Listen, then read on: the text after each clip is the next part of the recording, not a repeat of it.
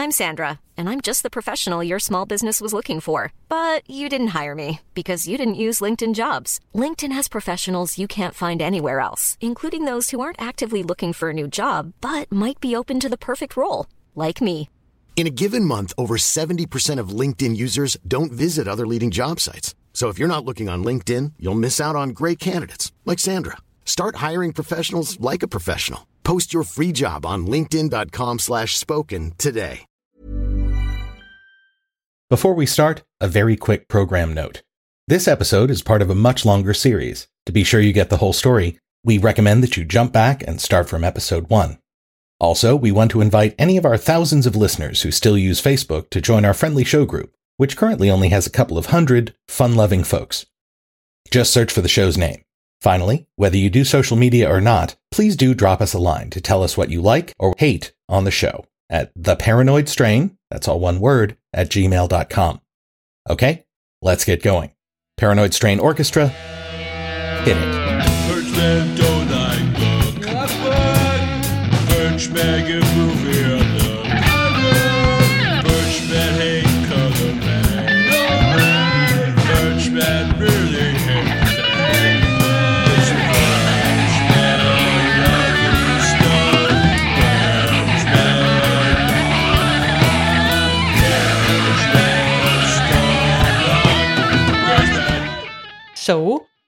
Spill the beans. Who the fuck is this uh, John Birch guy? Ted, walk us through it.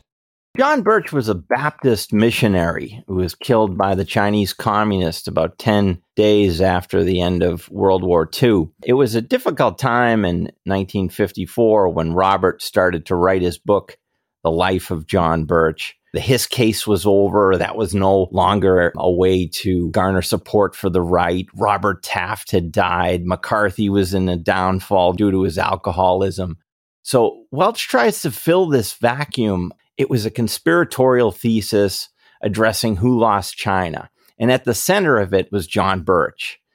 For Welch, Birch offered evidence of a massive conspiracy and a cover up centered on the loss of China and treason by high level American officials. Welch wrote that Birch was the first casualty of the Cold War. He ships out to China to evangelize. He wants to win souls to Christ. August 25th, 1945, Birch encounters uh, Chinese communist soldiers. He's ordered to disarm. Birch is not one to back down, and he was shot dead. The soldiers mutilated his face beyond recognition. A Chinese nationalist soldier who survived shared the tale. Okay, sad story of a guy with messianic ideas who challenged the wrong Chinese soldiers at the wrong time. But why was he so important to Welch? I still don't understand why you're bothering me when Ted is standing right there. It's rude, Dana. So Welch presented Birch as a victim of these two conspiracies. The first is calculated murder by the Chinese Communist Party. The second is cover up by the State Department, which Welch alleged sought to keep the sellout of China under wraps. The deep state was complicit, said Welch. Welch is arguing that had Birch lived, the world would be very different now. Chiang Kai shek would have defeated Mao. China would be a democratic republic. So Welch believed that every Westerner needed to know Birch's story. And all that was at stake was the, the survival of Western civilization. Still, however strange Welch's elevation of Birch's importance to the post war world was, he was right that the government had worked to minimize or cover up the circumstances of the young missionary's death. At the core of it, the State Department really had plenty of reasons to keep quiet about the details of Birch's death. Chinese American relations were precarious. The fact is, there's no deep state lurking in the bowels of the State Department. China was suffering the civil war between nationalists and communists, but the United States was technically an ally to both. And it was hardly interested in straining either relationship. A tragedy such as a soldier's death is just a minor detail. Birch was sort of a, a pawn in the game of diplomacy at the particular time, but Robert never believed that. Welch was absolutely convinced that if Birch's story was widely known by the American people, they would finally adopt Welch's anti communist absolutism against the Chinese as well as the Soviets. The book came out in 1960, two years after he formally founded the society that would bear the anti-communist martyr's name. But I'm assuming said book did not, in fact, bring the American people around to Welch's way of thinking? It did not. But let's have Ted explain how the JBS actually came together in 1958. Robert Welch ran for lieutenant governor in 1950. He came in second. He did rather well for a first time political candidate, but he was crestfallen after the loss and he began to establish what were called Welch campaign committees, where he would go around Massachusetts and educate people about the rise of socialism. He saw Massachusetts as a perfect guinea pig for socialism for the rest of the country. It turns out that Welch would disband these organizations, but he was still interested in doing something with educational organizations.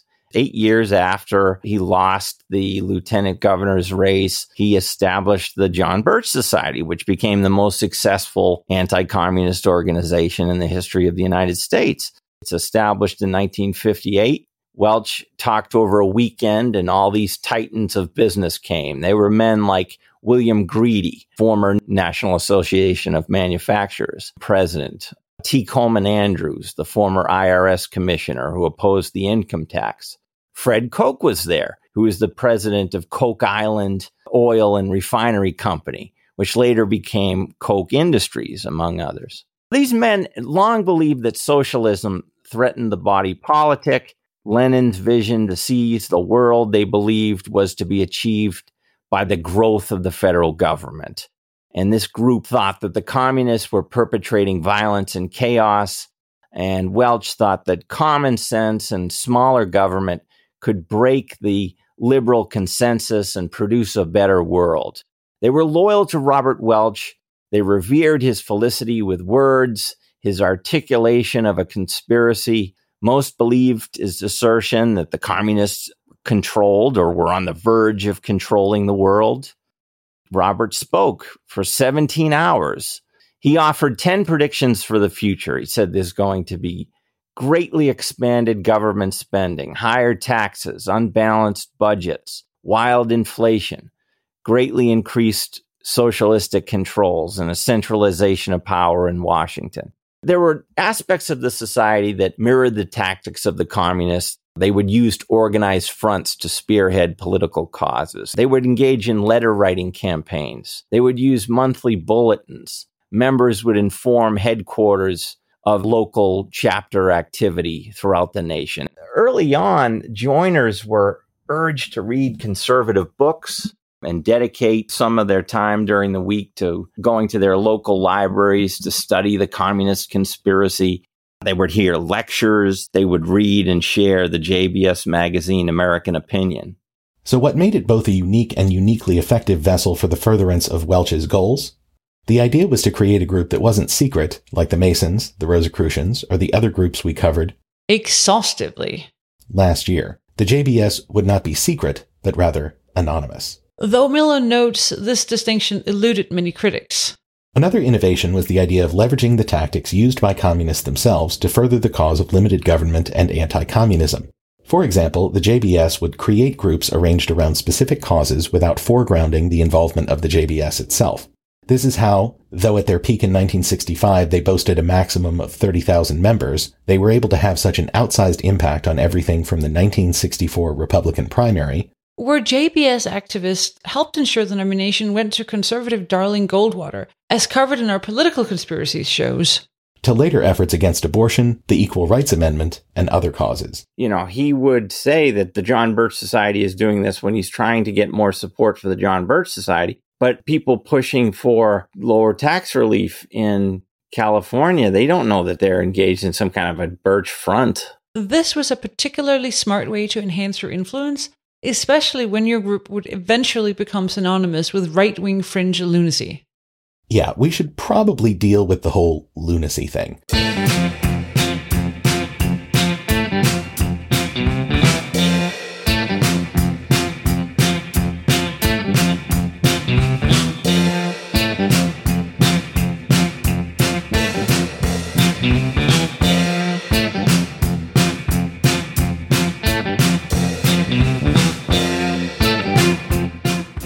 First reason that Welch's nascent group drew the ire of mainstream America was that aforementioned letter about Dwight Eisenhower, which he had been privately circulating to hundreds of conservative readers for years by the time it became a scandal in 1960. So, what was so weird about this Eisenhower letter anyway? Like, Welch and co courted controversy. Why was whatever dipshit idea he had about Eisenhower such a big deal? Well, the main problem was this quote My firm belief that Dwight Eisenhower is a dedicated, conscious agent of the communist conspiracy is based on an accumulation of detailed evidence so extensive and so palpable that it seems to me to put this conviction beyond any reasonable doubt. Yeah, that doesn't sound great. No, of course it sounds unhinged. And not just to you, me, and the Strainiacs. It sounded unhinged to almost everyone who heard that phrase and wasn't already a JBS member or sympathizer. It all began with a simple car ride in December of 1954. The conversation became quite serious because Welch suggested that Dwight Eisenhower was a communist. I mean, that's ridiculous. The man who planned D Day, the grandfatherly figure who was elected twice in the 1950s. And this surprised one of his listeners so much that this friend asked Welch if Welch would be willing to put the comments in the form of a letter that he could study. And Welch agreed. On his return to Boston, he began to write the letter. It started off 9,000 words. But the letter takes off. Everybody in anti communist circles wants to see the thing. Welch said that the letter had evolved into over 200 pages within a short period of time. He still considered it a private, unfinished manuscript for limited confidential distribution. The problem is he sends it to thousands of people. And it began the biggest controversy in the history of the John Birch Society. He becomes associated with calling Dwight David Eisenhower a communist from then on. He sent one to William F. Buckley. Unlike Welch, Buckley never believed that domestic communists, as opposed to foreign ones, were a great threat to America's survival. Buckley thought that it made the right appear to be cracking up. It was a disagreement among friends. Buckley had lauded Welch before this incident. It would dissolve into a feud. It's a crossroads of the movement. Do we go Buckley's way, which came to be known as respectable conservatism, or do we go to the conspiratorial conservatism of Welch? I mean, it's almost very similar to what we see today in the United States the big rift between doubters of the 2020 election and those who embrace reality. Welch insisted that because he had never actually formally published the book, he didn't feel the need to refine and edit his argument the way he would with his other books. Nobody bought this excuse, and in fact, Eisenhower is a dedicated conscious agent of the communist conspiracy was one of the two phrases that would permanently lodge in the public consciousness when it came to Welch and the Birchers. What was the other one? Why, the slogan you could read on the many billboards the Society put up during the mid 60s Impeach Earl Warren. Ah, the Chief Justice whose Supreme Court oversaw a series of milestone decisions that expanded a variety of rights in the United States. What was it that the Birchers hated about the guy? Pretty much everything. Here's a riveting excerpt from a 1964 JBS meeting where the true believers make their case. You all know we've been working for quite some time on securing the impeachment of the Chief Justice. And there are a variety, a variety of reasons for this. First of all, we firmly believe that he has violated his oath of office to protect, defend, and uphold the Constitution of the United States, and believe he has been doing quite the contrary. But more and more important and more serious, uh, serious import is the fact that the Chief Justice has, has been the leading advocate uh, setting the stage for the current uh, uh, series of racial riots that are now rendering this country apart. Uh, in addition, the general tenor of the of the the um, Supreme Court decisions, particularly since 1954 or thereabouts, have tended to destroy the republic that our forefathers set up for us and convert it into a mobocracy. Now, we didn't say it, but the communists themselves have publicly declared that one batch of decisions by the Warren-led Supreme Court have constituted the greatest victory uh, the Communist Party in the United States. Now, the other thing that uh, the court has done is to, is to uh, take steps to remove uh, the spiritual foundation of our republic. It is now unconstitutional for our children to recite prayers in our public school or to read from the Bible. For Welch, the main issue was a series of decisions he saw as pro communist. Warren had overseen the Brown versus Board of Education decision, which would desegregate by all deliberate speed public schools in the United States.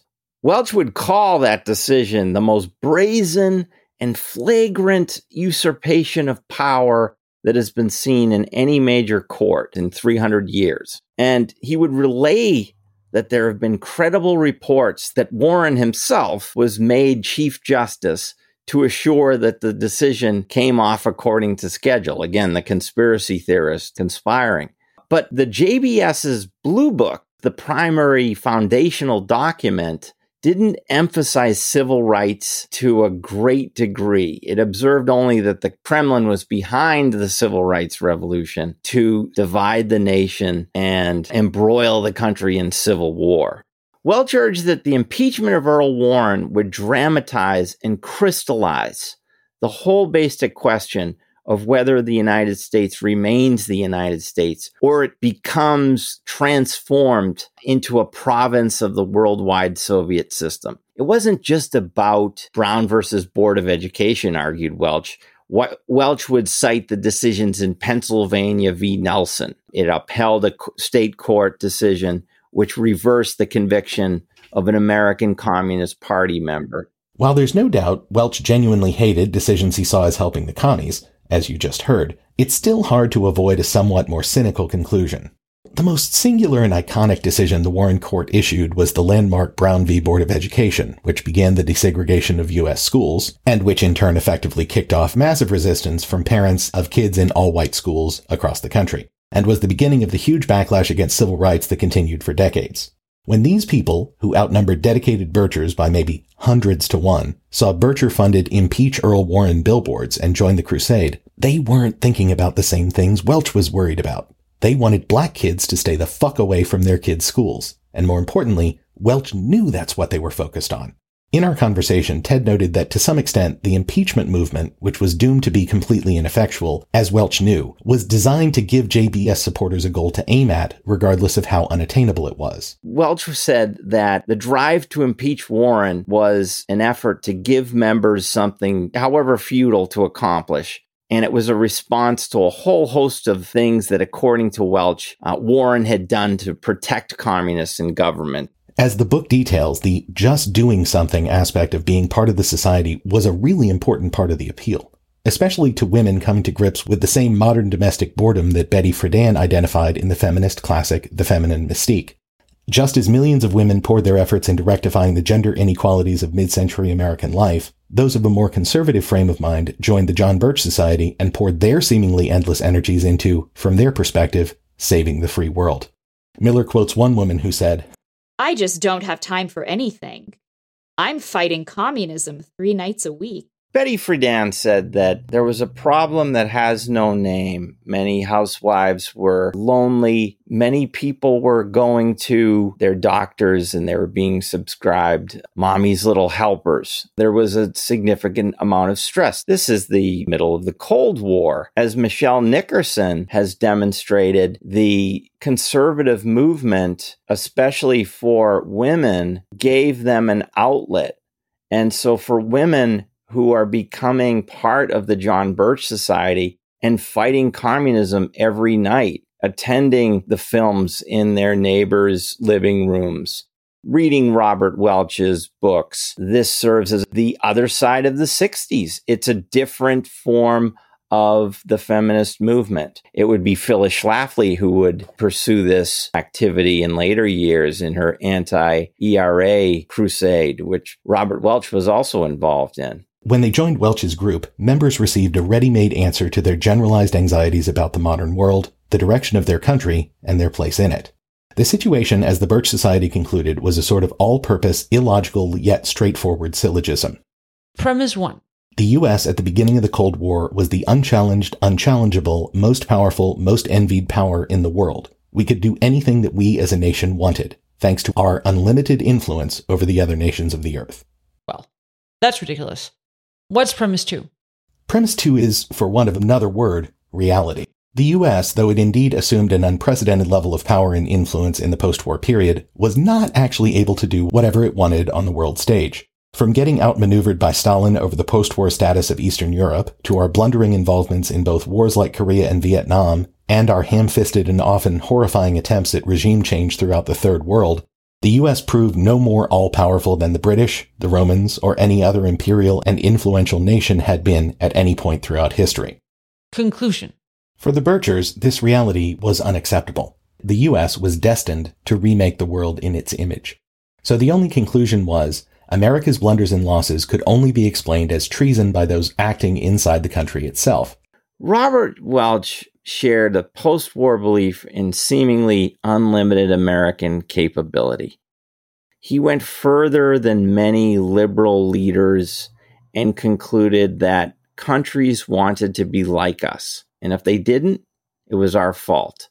For policymakers who realized that America was already maybe doing too much around the globe, from assassinations in Iran, South Vietnam, and Guatemala to covert wars. Welch's vision was downright dangerous. But like Welch, many Americans could reject the claim that the United States was doing its best, and they became some of his strongest followers. He didn't believe that there were errors in policymaking. There's no such thing as human fallibility. He liked detective stories. Everything had to fit that pattern in his head. He needed to see everything kind of connecting. Like, take the Bay of Pigs fiasco. He couldn't see that as the mistake of a president who never served in an executive position and took the advice from his aides. He saw it as part of a communist conspiracy, and that's how it was. Stalemate in Korea? Berlin Wall goes up? Cuba goes commie? It has to be the result of an enemy within. Traitors in the US government. After all, quoting the book, He believed that countries wanted to be like us, follow our example, and if they didn't, it was our fault. Mulloy's book points out the centrality of a conspiratorial perspective to the Bircher worldview. Events big and small, from the Cold War and the rise of the Civil Rights Movement to the smear campaign against the society itself, were seen more clearly through a conspiratorial lens, Birchers believed. Conspiracies explained the admonishment of General Walker, the assassination of John F. Kennedy, the Watts riots, and the inability of the United States to secure victory in the jungles of Vietnam. They made comprehensible, otherwise inexplicable reversals of fortune, such as the Bay of Pigs debacle or Barry Goldwater's disastrous election campaign of 1964. They accounted for and connected together such seemingly unrelated events as efforts to fluoridate the water supply, gun control legislation, and President Johnson's war on poverty, all examples of dangerous and malignant collectivism in Bircher's eyes. He also quotes a Bircher novelist named Elizabeth Linington, who nicely brings the threads of women's role in post-war society as well as the combined sense of purpose and paranoia that participating in the Welch worldview could engender into one passage. All these unaware people walking the streets, shopping, planning bridge club meetings, talking about where to go on vacation next summer, Lynington writes. You want to scream at them because you know it's happening. The enemy is here and now. We're far, far down the road to enslavement. Listen to me. Stop and listen. None of these little things could matter less because if you don't listen and find out and do something about it, by next year or the year after or the year after that, you and your bridge club will be sharing quarters in a concentration camp.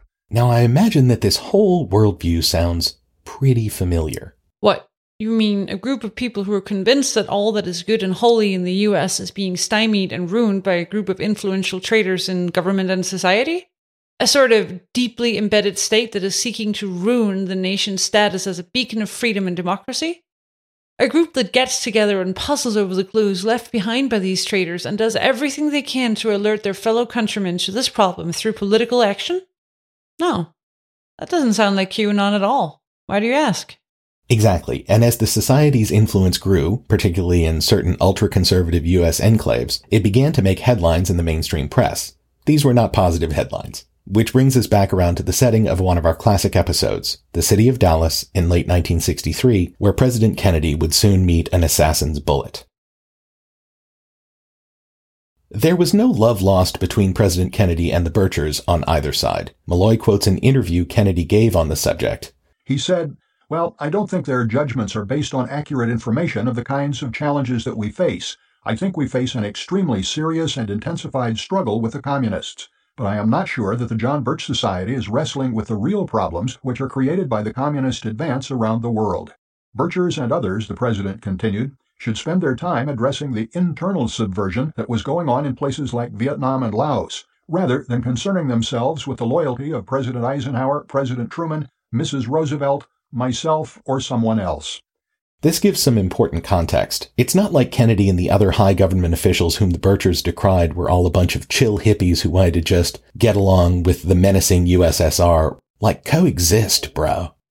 They were also obsessed with communism. They just wanted to focus on the places outside the US where the communists actually, you know, were. Getting back to Kennedy's fateful trip to the heart of Birch Country, though, it so happens there's an absolutely excellent book that covers the influence of JBS style thinking on the citizens of Dallas at the time, the provocatively titled Nut Country by one, let me see here, Edward H. Miller. You mean the same guy you've been interviewing all this time? Yes. Shamefully, dear listeners, I must admit that I had read and annotated the entirety of his Dallas book, then read the Welch bio, and then conducted the interview you're hearing throughout this section without ever realizing that the same man had written both books. I am what we call a doofus. Anyway, even though we've mentioned how crazy Dallas was during this period, Miller's book paints a far more detailed and shocking portrait of the conspiracy riddled thinking that prevailed among many of its citizens.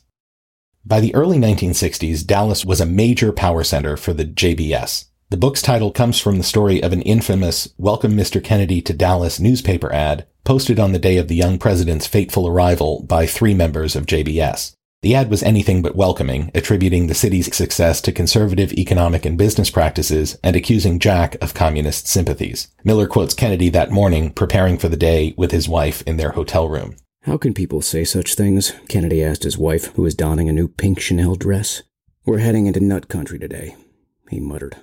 The book is equal parts trenchant analysis and character studies of some of the goon squad comprising the ultra right wing of Dallas at the time. For an example of the former, it does a great job of explaining how anti-communism led moderate, small business Republicans of the Midwest and urban South Who you might assume wouldn't go along with all of this crazy anti commie talk? into something approaching Bircherism. As one oil man observed, we all made money fast. We were interested in nothing else. Then this communist business burst upon us. We were going to lose what we had gained. But as interesting as this material is, I know what you're here for. Batshit insanity. And the book's got a whole bunch, so here's a smattering. One of the richest and most influential Dallasites was H.L. Hunt, who it describes this way. Hunt was an eccentric who had nursed at his mother's breast till age seven. He liked to engage in a type of exercise that he called creeping. On the carpet of his office suite, he would crawl like an infant in order to develop what he believed to be a form of higher brain function. He was convinced that he could live forever and believed that he possessed a sixth sense. The book uses Hunt and others as examples of the Bircher style. When confronted with the fact that 9 of 10 Americans didn't want to leave the UN, for example, the idea of leaving the UN being a Bircher obsession, Hunt would respond with an endless barrage of facts that weren't, you know, factual. Miller explains. Ultra conservatives compiled evidence of treason through a process of examining decisions made by American policymakers and presupposing that errors in judgment were conscious, intentional, and sinister. They combined this preoccupation with heaping up facts with a predilection for leaping to dubious conclusions. This heaping up facts is pure Welch. The Eisenhower letter had more than a hundred pages of footnotes, in spite of the fact that it was gibbering nonsense. And speaking of nonsense, there are so many great little quotes about Dallas's craziest citizens at the time that we're just going to provide them here with no other commentary. For example, after the assassination, some insisted that Kennedy was going to rise from the grave and become the Antichrist. You want more? Try this. Ultra conservatives detested particular institutional and cultural manifestations of Dallas's increasing urbanity, including the new emphasis on mental health, dental health, and modern art. More, I hear you shouting? Okay. One ultra conservative was horrified to hear another, Mrs. Ernest B. Foote, declare that Dallas papers supported Eisenhower because the papers were owned by Jews, and that Eisenhower himself was a Swedish Jew. Dana, can you give us a quick rendition of the famous Swedish Jew accent? That's a hard pass. Alas. Still more? Some wanted removal or expurgation of textbooks that referred favorably to integration, the United Nations, or the folk musician Pete Seeger. So this is all in good fun, but it's important to remind you here that in spite of all the vitriol and heated rhetoric that originated with the Birchers and their allies around Dallas, JFK was shot by a dipshit who, if anything, would have to be considered a man of the left. That is dedicated commie and super asshole Lee Harvey Oswald. Yes, he was. No, no grassy knoll. No train hobos. No CIA plot. Three shots. Book depository. No bigger conspiracy. Consult our JFK episode for three and a half hours of proof. This was a real shock to everyone who understandably had assumed that if JFK was shot in Dallas, it would have to be a right winger who did it. Again, Robert Welch never encouraged violence, but the same cannot be said for many of his fellow travelers. But of course, the political valence of the hateful and pro-violent sentiment in a place doesn't matter as much as does the black cloud zeitgeist itself. Miller quotes contemporary articles to this effect, with Fortune labeling the city hate capital of the nation and suggesting that schoolchildren steeped in extremism cheered the president's death. Another newspaper noted, Mr. Kennedy had prepared a speech which reminded the people of Dallas that America's leadership must be guided by the lights of learning and reason. Dallas's answer, even before the speech was delivered, was to shoot John F. Kennedy. So you might assume that in the wake of Kennedy's assassination and the fact that everyone assumed a Bircher had done it, that the society might have taken a long, hard look in the mirror and decided to tone down the world-ending conspiracy talk? Now, you listen to this show, so you would not assume that. And sure enough, here are some quotes from an article in a Birch Society publication three months after the president's murder. Professor Oliver argued that the maxim de mortuis nil nisi bonum, speak no ill of the dead, was a taboo for barbarians who indulge in tribal howling and gashing of cheeks and breast whenever a big chief dies or an eclipse portends the end of the world. No one paid such regard for Adolf Hitler, and he was certainly as defunct as Jack, and therefore presumably as much entitled to post mortem consideration, Oliver observed. Rational men will understand that far from sobbing over the deceased, or lying to placate his vengeful ghost, it behooves us to speak of him with complete candor and historical objectivity. Jack was not sanctified by a bullet, he continued, before laying bare just what kind of historical assessment he believed such candor and objectivity should produce in great detail. As you can imagine, the article only got more insulting from there. And of course, all of this was accompanied by some of that good old racist religion. One of my best friends growing up had a mom who, though she was welcoming to all of his friends regardless of race, firmly believed the same thing that Dallas ultra-conservatives of the 60s maintained. Specifically, that black people were the descendants of Ham, the son of Noah who was cursed for seeing his father's nakedness after Noah got drunk in a post-flood celebration and passed out. This curse, it is said, darkened African skin to indicate their cursed status, which also required them to be servants of the other races. Seriously, where the fuck did you grow up, Jesuit? The Deep South, where time doesn't move forward at the same speed, unfortunately, Unicorn. To quote the book again, The biblical literalism of the ultra-conservatives went hand in hand with conspiracy, since in their minds, the greatest conspiracy of all was Satan's ongoing battle against Christianity. and one of the most important promoters of the eschatological version of the battle between the free world and communism was Dallas radio host and biblical literalist Dan Smoot, who per Miller saw the Cold War as merely an expression in the material world of the great spiritual struggle between, quote, the Christian forces of freedom and the atheistic forces of slavery. Eventually, Smoot's view of the conspiracy, that it was bigger and farther reaching than simply the struggle against communism, ended up heavily influencing Welch's evolving views. Dan Smoot worked for H.L. Hunt. He had his own show, The Dan Smoot Report. And Smoot argued that the real purpose of Cold War politics was to contain rather than defeat communism, and that the Council on Foreign Relations. Smoot argued that CFR members wanted a one world socialist system and sought the same aim as that of international communism. The CFR, Smoot concluded, was Washington's invisible government. Smoot would expound on this theory in his 1962 book, The Invisible Government. The book took a deep dive into the secret history of the Council on Foreign Relations. According to Smoot, the United States couldn't become a province in a one world socialist system unless the American economy was first socialized, which it was through two wars. And through this socialization, which was well underway, a secret cabal of planners within the government intended to merge the political, social, economic, even cultural systems of the Soviet Union and the United States. I mean, it's all ridiculous, but there it is. These wild claims are going to influence and revolutionize anti communist conspiracy theory. They no longer present the merger as a communist plot. Rather, Smoot said a nefarious band of globalists and internationalists were striking at the very heart of American sovereignty through the CFR. Smoot's contribution was an important development in American conspiracy theory, not only in the 20th century, but as it turned out in the 21st. The invisible government was the first anti communist conspiracy theory that targeted politically connected globalists without actually calling them communists. Americans were no longer completely buying into the idea of a monolithic communist conspiracy, though they were seeing conspiracies play out in their daily lives. So Smoot reinvigorates conspiracy for an age when conspiracies seem to be everywhere.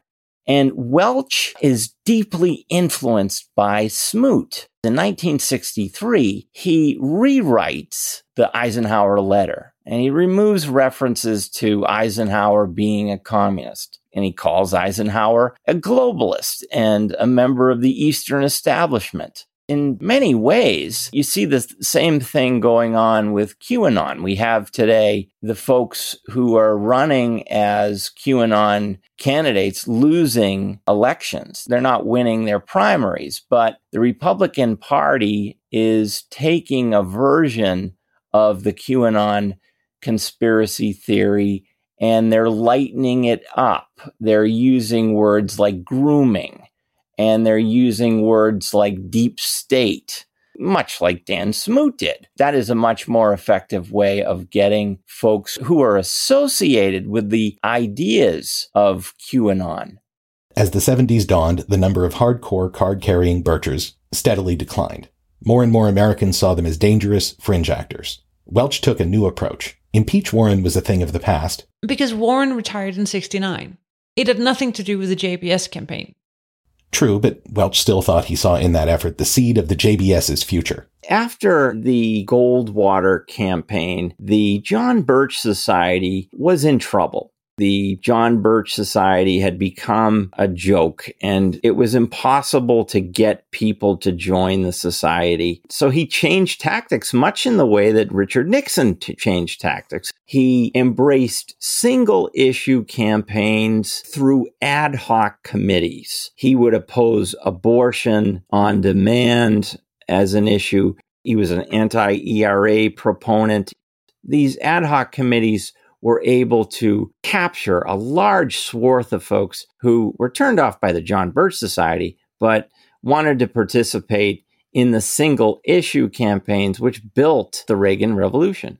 So the closing decades of Welch's life were a joyful crusade to defeat everything from expansions of civil rights to expansions of abortion rights to expansions of women's rights.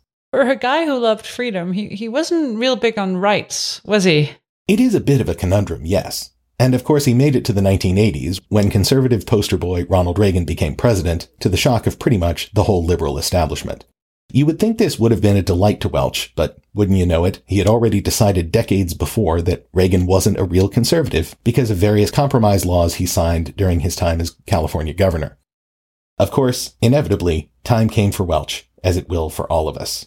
He had a stroke in 1983. He had dedicated all his money to the John Birch Society. His wife had to sell the home because they just didn't have any money. During the later years in the 1970s, despite the popularity of the ad hoc committees, the John Birch Society is being run by a group of second raters and even third raters. And so the society begins to decline.